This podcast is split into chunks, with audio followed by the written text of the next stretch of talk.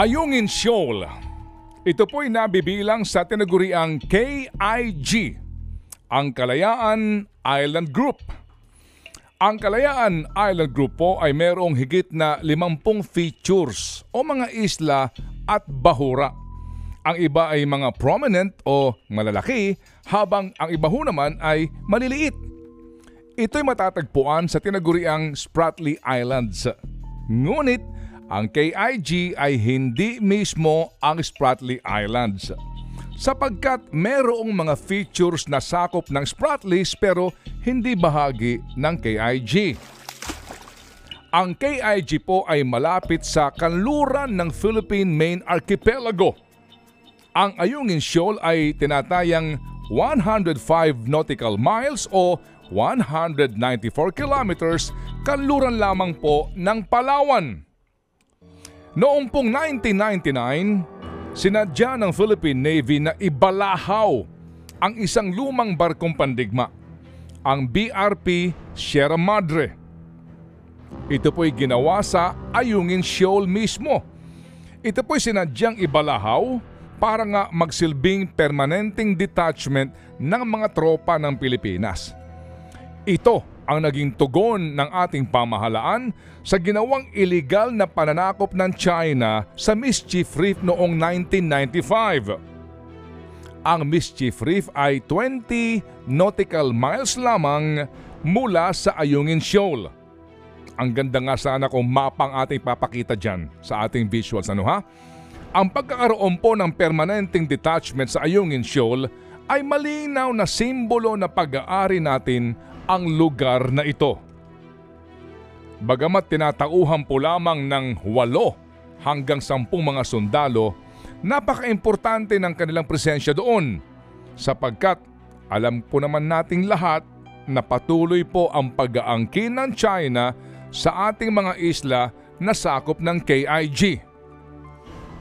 Tinuran nga po ni dating Air Force Chief Ramon J. Farolan sa kanyang column sa Philippine Daily Inquirer kamakailan lamang na ang detachment po sa Ayungin Shoal ang loneliest outpost in the armed forces.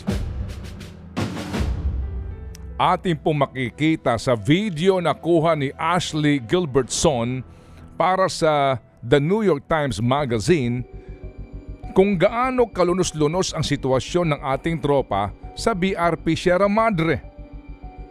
Balot na balot po sa kalawang ang labas at loob ng barko. At wala na itong laman sa loob. Tanging kaha na lamang po ng barko ang nagsisilbing detachment ng mga sundalo. Sa panahon ng tag-init, sigurado pong madadarang ka.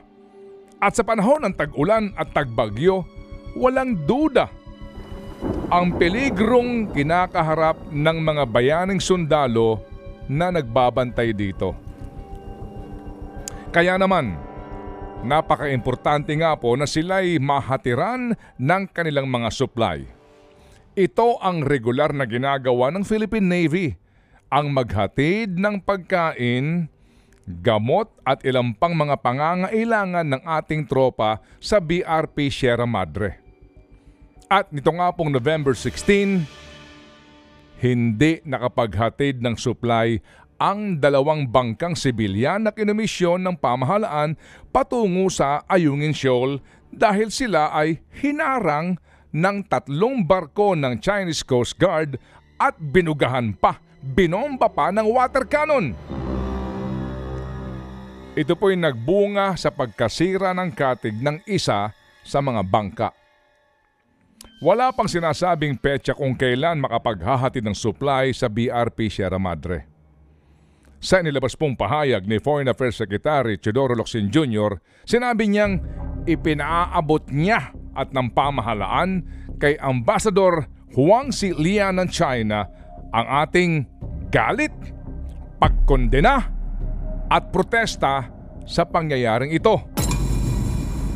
Kahapon nga po Nagbigay din ng pahayag ang Pangulong Rodrigo Duterte sa ASEAN-China Special Summit na kanyang dinaluhan. At ito ang sinabi ng Pangulo. We abhor the recent event in the Ayunan Shoal and view with grave concern other similar development. This does not speak well of the relations between our nations and partnership. Sa wikang Filipino, aming kinasusuklaman ang pinakahuling insidenteng ito sa Ayungin Shoal. Ito'y hindi nagpapakita ng maganda sa relasyon ng ating mga bansa at ang ating pagtutulungan.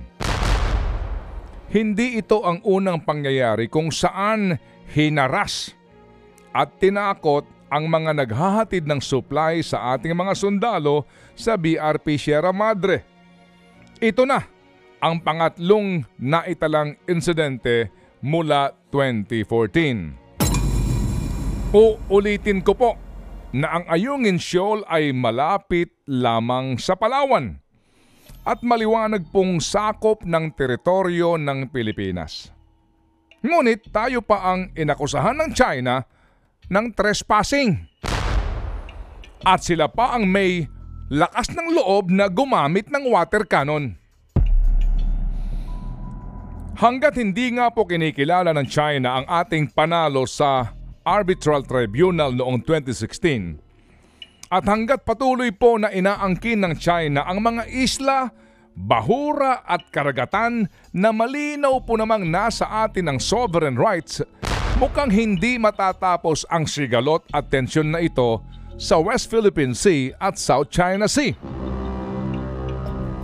Hanggat natatakam ang China sa kanilang interes sa mga karagatang ito, hindi sila titigil sa kanilang pambubuli.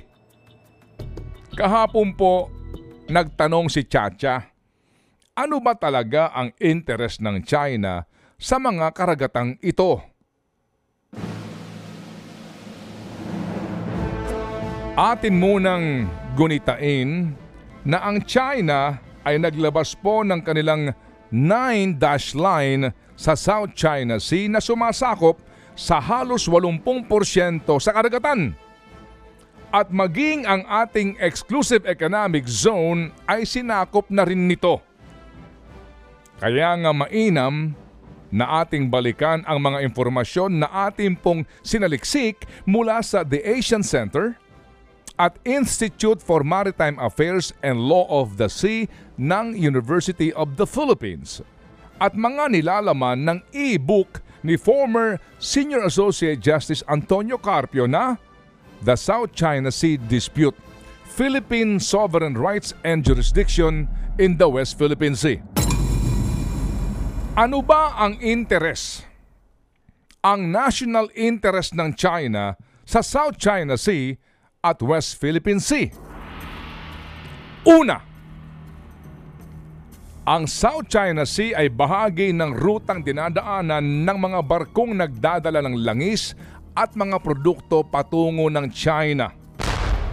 Dati-rati, 80% po ng kabuuang petroleum import ng China ay dumadaan sa makitid na Strait of Malacca. Sa ngayon, 50% pa rin ng oil imports ng China ay idinadaan sa Strait of Malacca. Ang Strait of Malacca po ay makitid na karagatan sa pagitan po ng Malaysia at ng Sumatra sa Indonesia. Ito ang tanging ruta o shortcut na madadaanan ng mga barko mula sa Indian Ocean palusot ng Pacific Ocean. Nagawan po ng paraan ng China na mabawasan ng 30% ang kanilang oil importation na dumadaan sa Strait of Malacca sa pamamagitan ng pagtatayo ng 771 kilometers na oil at gas pipeline na nagmumula sa baybayin po ng Myanmar sa Kyopiu sa Bay of Bengal patungo sa Kunming na bahagi po ng Yunnan Province sa China. Noong pa man po ay nangangamba na ang China na mayroong mga nais kumontrol sa, tra- sa Strait of Malacca. At sino man ang may control rito, ang siyang may control sa supply ng langis ng China. Kung sakali pong sarhan ang Malacca Strait, hihinto ang ekonomiya ng China. Paglusot ng barko sa Strait of Malacca, ito po'y maglalayag sa South China Sea at ilang bahagi ng West Philippine Sea. Gustong makuha ng China ang buong kontrol sa rutang ito na major shipping lanes. Sabi nga po ni Tito Sen kanina, ito ang Highway 54 ng mga barkong komersyal. Iniulat po na ang kabuang halaga ng mga kargamentong dumaraan sa ruta ng South China Sea ay umaabot sa 5.3 trillion dollars taon-taon. Malinaw po na ito'y usaping pang-ekonomiya. Pangalawa, ang West Philippine Sea kung saan nandoon ang Baho de Masinloc o ang Scarborough Shoal, ang islang inokupahan nga po ng tuluyan ng China at kasalukuyan pong ating pa rin pinag-aagawan ay tinaguriang vantage point para sa surveillance ng sea at air traffic sa South China Sea. Strategic po ang posisyon nito. Ibig sabihin, napaka-importante para po mabantayan ang galaw ng mga barko at eroplanong dumadaan sa lugar na malapit sa iyong mainland. Nais din po ng China na maging kublihan umano ng kanilang mga nuclear-armed submarines ang South China Sea. Nang sa gayon ay hindi ito matiktikan ng mga submarino po ng Estados Unidos at maging ng kanilang submarine hunting Poseidon aircraft. Sa makatuwid, gusto po ng China na magkaroon ng second strike nuclear capability gaya ng Amerika at ng Rusya. Malinaw po na ito'y usapin ng militar at depensa. Yan po ang pangalawang sinasabing dahilan at interest. Pangatlo, langis at natural gas. Ayon po sa libro ni Robert D. Kaplan na Asia's Cauldron, siya po'y isang Amerikanong manunulat at dalubhasa sa geopolitics at foreign policy research at dating miyembro ng Pentagon Defense Policy Board at US Navy Executive Panel, may tinatayang 7 billion barrels of oil at 900 trillion cubic feet ng natural gas ang nasa ilalim ng South China Sea. At may sinasabi pa ngang posibleng umabot ng 130 billion barrels of oil doon. Samantala, sa aklat po naman ni dating Supreme Court Senior Associate Justice Antonio Carpio, sinabi nitong ang South China Sea ay mayaman sa methane hydrates o ang tinaguriang one of the fuels of the future. At kung sakasakali na ito'y mahango o maharvest, ay kayang patakbuhin ang ekonomiya ng China sa loob ng isandaan at tatlumpung taon. Sa kasalukuyan, pinakikinabangan po ng Pilipinas ang natural gas na nagmumula sa Malampaya Deepwater Gas to Power Project na nasa hilagang kanluran po ng Palawan sa West Philippine Sea. Ito ay may combined na generating capacity na 2,700 megawatts o 30% na pangangailangan ng kuryente sa Luzon o 20% ng total electricity requirement ng ating bansa. Lumalabas po ng pangatlo sa mga interes at dahilan ng China ay tungkol po sa oil at natural resources. Pang-apat, ang kasagahan, kasaganahan sa mga isda at ilang pang makakain na yamang dagat sa kargatang sakop ng West Philippine Sea.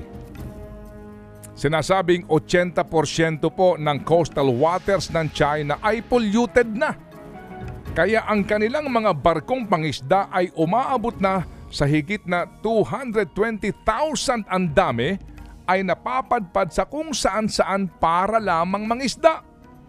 Sapagkat ang China ang numero unong consumer ng isda sa mundo dahil sa kanilang 1.4 bilyon na populasyon.